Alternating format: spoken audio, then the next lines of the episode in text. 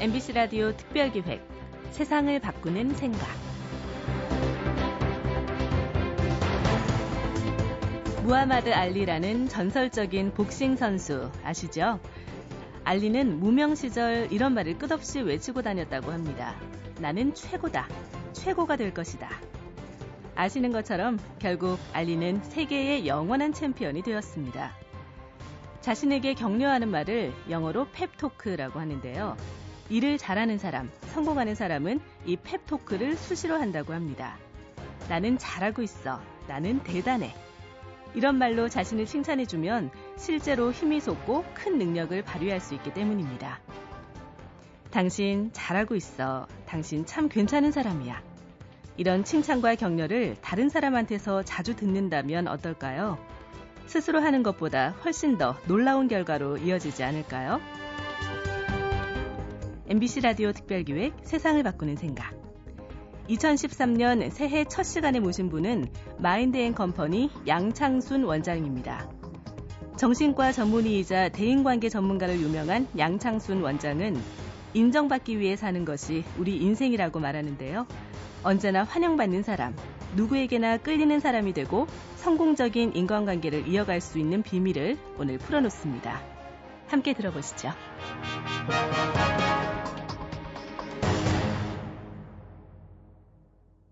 안녕하세요. 양창수입니다. 새해지요. 새해를 맞는 기쁨, 바로 희망입니다. 어, 새해는 내가 하는 일도 더 잘 될 거고, 새해는 더 행복할 거고, 새해는 드디어 사랑하는 사람을 만날 거야. 우리는 새해가 되면 항상 이런 희망을 갖는데요. 사실 우리를 살게 하는 힘, 이런 희망이지요. 희망, 사랑, 행복, 기쁨, 즐거움 등. 근데 언제 우리는 이런 긍정적인 감정을 느낄까요? 뭐 여러 가지가 있겠지만 크게 그 두 가지의 경우로 그 정리해 볼 수가 있는데요. 첫째는 주위의 사랑과 인정을 받을 때입니다. 주위에서 어, 넌 참 괜찮은 사람이야. 넌 정말 소중해. 너 정말 열심히 일했어. 라고 주위에서 인정해 줄 때고요. 두 번째는 주위에서 인정을 안 해줘도 내 스스로가 내 삶의 의미를 찾을 때죠. 나는 정말 존재할 만한 가치가 있는 소중한 사람이야. 그러니까 결국은 우리가 이런 긍정적인 감정을 갖는 것은 나와의 관계를 포함한 인간관계에서 성공할 때인데요. 근데 문제는 이렇게 중요한 인간관계에서 우리가 상처를 받는다는 것이죠. 아마 현대인들이 가장 많이 사용하는 단어가 이 스트레스가 아닌가 싶은데요. 스트레스 중에서 가장 큰 스트레스. 아마도 인간관계가 아닐까 싶습니다. 저희 연구소에서 한번 조직원들을 상대로 그 조직 내에서 받는 스트레스의 원인이 무엇인지 한번 조사를 해본 적이 있는데요. 무려 86%가 인간관계라고 대답을 했습니다. 음, 그 원인을 조금 더 세분화해서 보면은 21%는 기질적으로 맞지 않는다. 그리고 17%가 이 대화가 원만하지 않다. 그리고 16%는 상대방이 지나치게 자기의 주장을 해서 내 말을 듣지가 듣지 않기 때문에 대화가 안 된다. 즉 30% 이상이 결국은 소통이 안 되고 대화가 안 되기 때문에 스트레스를 받는다는 것인데요. 저희가 어느 조직에서 그 조직원들 사이에 그 갈등이 아주 심각하다. 불통이 되고 있다. 그래서 그 원인을 살펴봐달라고 해서 저희가 그 조직을 들어가 보면은요, 일 자체의 내용에서 오는 것이 아니라 인간관계 속에서 생겨나는 상처가 그 원인인 경우가 대부분입니다. 조직원들이 그 공통적으로 하시는 얘기가요, 내가 일 힘든 것은 얼마든지 참을 수 있다는 거예요. 한 달 반 야근할 수도 있고 월급 적은 것은 참을 수 있지만 나를 모욕하고 무시하고 멸시하는 저 사람은 도저히 못 참겠다는 거죠. 즉 모든 인간관계에 있어서 갈등과 상처는 서로 주고받는 대화 그리고 그 대화를 하는 태도가 문제라는 겁니다. 우리가 이렇게 사회생활을 해보면은요 정말 끌리는 사람이 있죠. 편안한 사람이 있습니다. 하지만 어떤 사람은 말은 참 옳은 얘기를 해요. 근데 참 싫은 사람이 있어요. 그 두 사람의 차이는 결국은 좋은 태도입니다. 끌리는 사람들은요, 상대를 존중하고 배려하고 인정하고 격려하고 칭찬을 아끼지 않는 사람들이에요. 근데 우리는 이런 것의 중요성 다 알죠. 뭐 칭찬해라, 경청해라, 배려해라, 관심을 가져라. 모든 책의 제목이기도 한데요. 근데 이렇게 중요한 칭찬의 중요성, 배려의 중요성을 알면서도 하지 못하는 이유가 있습니다. 왜 그럴까요?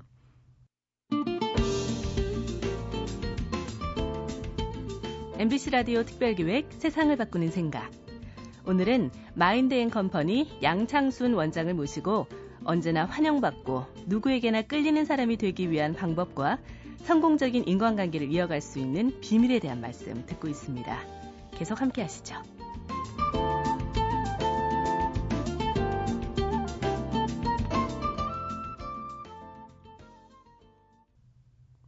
제가 한 일곱 가지를 말씀드리는데요.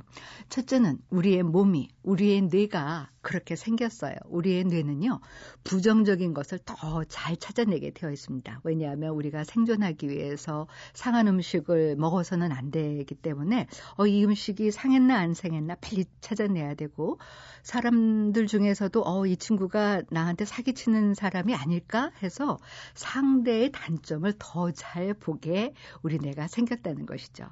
그래서 문제는 모든 사람들이 이런 얘기를 해요. 내가 칭찬하고 싶지만 칭찬할 사람이 없다. 저희 아이들도 저희들한테 저한테 불만이 왜 엄마는 우리 집에서 키우는 강아지는 아침밥만 잘 먹어도 칭찬하고 대소변만 잘 봐도 칭찬하는데 왜 우리한테는 칭찬을 안 해주냐. 그래서 제가 저희 아이들한테 이렇게 얘기해요. 강아지가 엄마한테 뭐 용돈을 달라 그러니 때를 쓰니 얼마나 말 잘 듣고 엄마가 오면 항상 반겨하니까 칭찬해 줄 수밖에 없지 않냐. 그리고 우리가 칭찬의 중요성을 알면서도 하지 못하는 세 번째 이유는요. 우리가 칭찬에 익숙하지가 않습니다. 음식도 먹어봐야지만 여러 음식을 먹을 수 있는 것처럼요. 우리가 이 칭찬에 익숙하지 않은 문화 속에서 자라다 보니까 칭찬의 중요성은 알지만 그것을 하기가 너무 어색해요. 그래서 어떻게 해야 되는지 잘 모르기 때문에 못합니다. 네 번째는 우리가 흔히 이심전심이라 그러죠. 꼭 칭찬을 해야만 하나? 이런 질문하시는 분들이 많은데요. 제가 그럴 때마다 그분들한테 드리는 말씀이 있어요. 칭찬은 꼭 표현하셔야 합니다. 우리는 상대방이 언어로 표현하지 않으면은요, 절대 상대의 마음을 알 수가 없어요. 그리고 다섯 번째는 칭찬에 대한 두려움이 커서 칭찬을 못하는 경우도 있어요. 어떤 분은 어, 내가 안 하던 짓 하면 죽는다는데 이 칭찬하고 나서 내가 죽으면 어떡하지? 하는 분도 계시고 어떤 분은 칭찬을 해서 상대를 망치게 하거나 이 버릇없게 만들기 만들면 어떻게 하나 싶어서 칭찬을 못 하겠다는 분도 계시고요. 어떤 분은 그 직원들 칭찬하고 싶은데 칭찬해 주면 월급 올려달랄까봐 두려워서 칭찬 못 하겠다는 분도 계세요.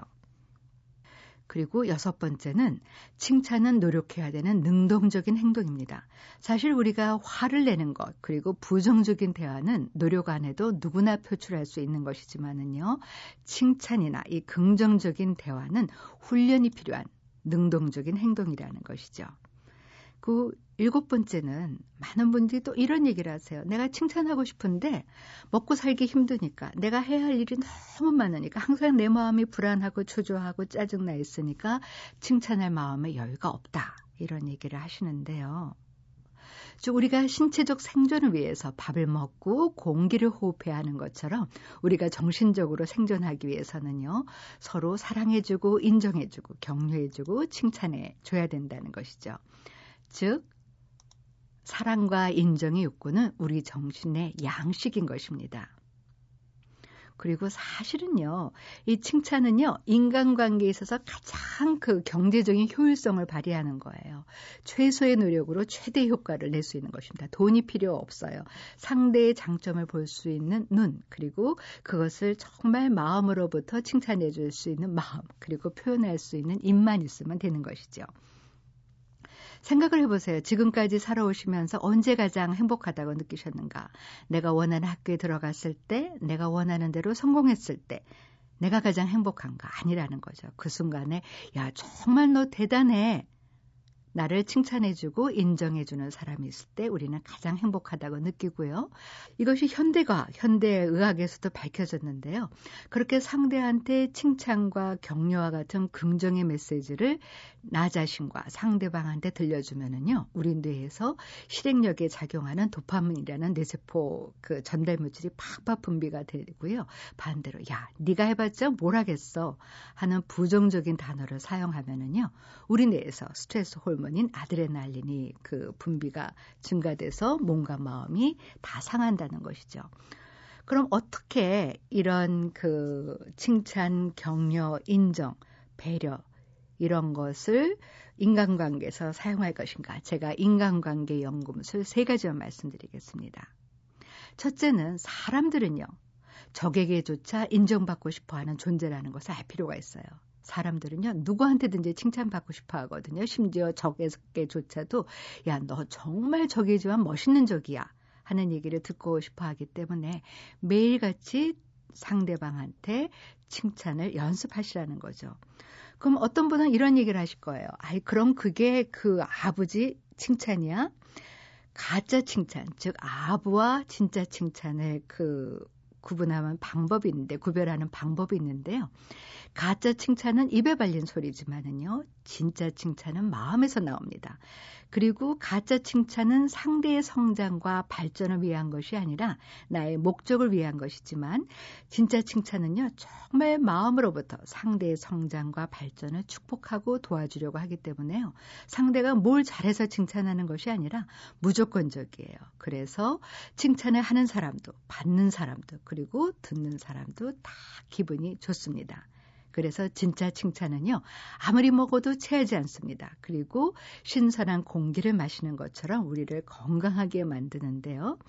그 중에서도 최고의 칭찬은 정말 당신은 괜찮은 사람이야. 난 참 괜찮은 사람이야. 나와 상대의 존재 의미 자체를 칭찬해 주는 것이죠. 그래서 법정 스님은 이런 얘기를 하셨어요. 최고의 종교는 친절과 칭찬이다. 인간관계 성공하는 연금술 두 번째. 현실을 직시하라는 것인데요. 저는 그것을 인간관계 50%의 법칙이라고 합니다. 첫째는요, 내 주위에 있는 모든 사람들이 나를 칭찬해 주기를 기대하시지 마세요. 내 주위에 있는 사람 중에서 50%만 나를 칭찬해 줘도 나는 괜찮은 사람이고요. 내 주위에서 100점짜리를 찾지 마시라는 거죠.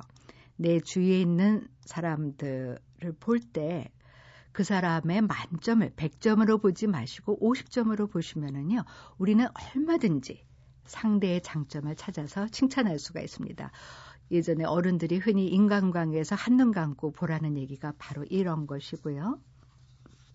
세 번째는 인간관계 버킷리스트를 인간관계를 마치 외국어 배우듯이 연습하시라는 거죠. 우리가 그 외국어를 배울 때는 어떻게 해요? 상대의 말을 들으려고 막 귀 기울였죠. 그런 것처럼 아 나는 양창순이라는 나라의 말을 하고 저 사람은 저 사람 나라의 말을 하는구나. 그 사람의 말을 이해하려고 경청하려고 하고요.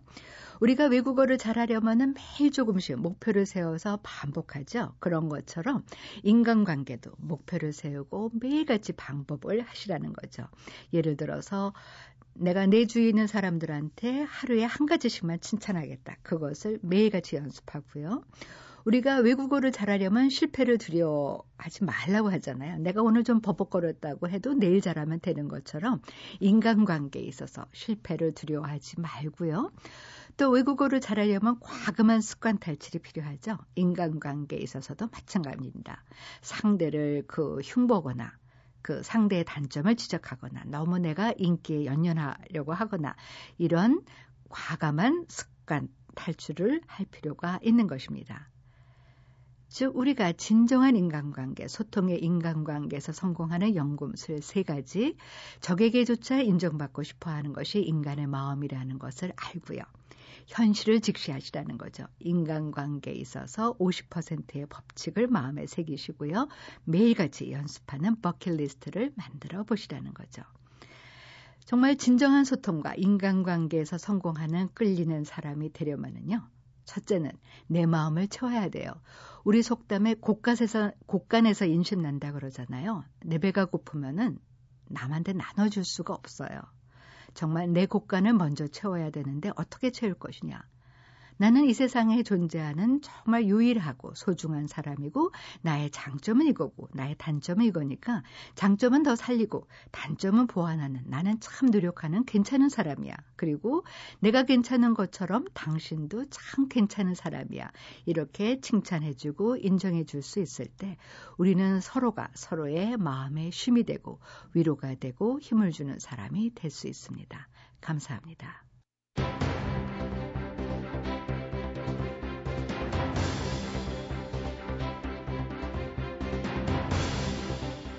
미당 서정주 시인은 자화상이라는 시에서 이렇게 고백했지요. 나를 키운 건 파라리 바람이었다. 그런데 오늘 양창순 원장 말씀 듣고 보니까 우리를 만들고 키우는 건 바로 칭찬이고 격려인 것 같습니다. 칭찬을 하면 고래도 춤을 춘다고 하는데요. 내 곁에 있는 가족, 동료, 그리고 이웃들에게, 그리고 나 자신에게, 당신 참 괜찮은 사람이야. 이렇게 자주 칭찬하고 격려한다면 이 강추위 속에서도 우리들 움츠린 어깨가 조금은 더 펴지지 않을까요? 그렇게 한번 2013년 새해 시작해 보시죠. MBC 라디오 특별기획 세상을 바꾸는 생각.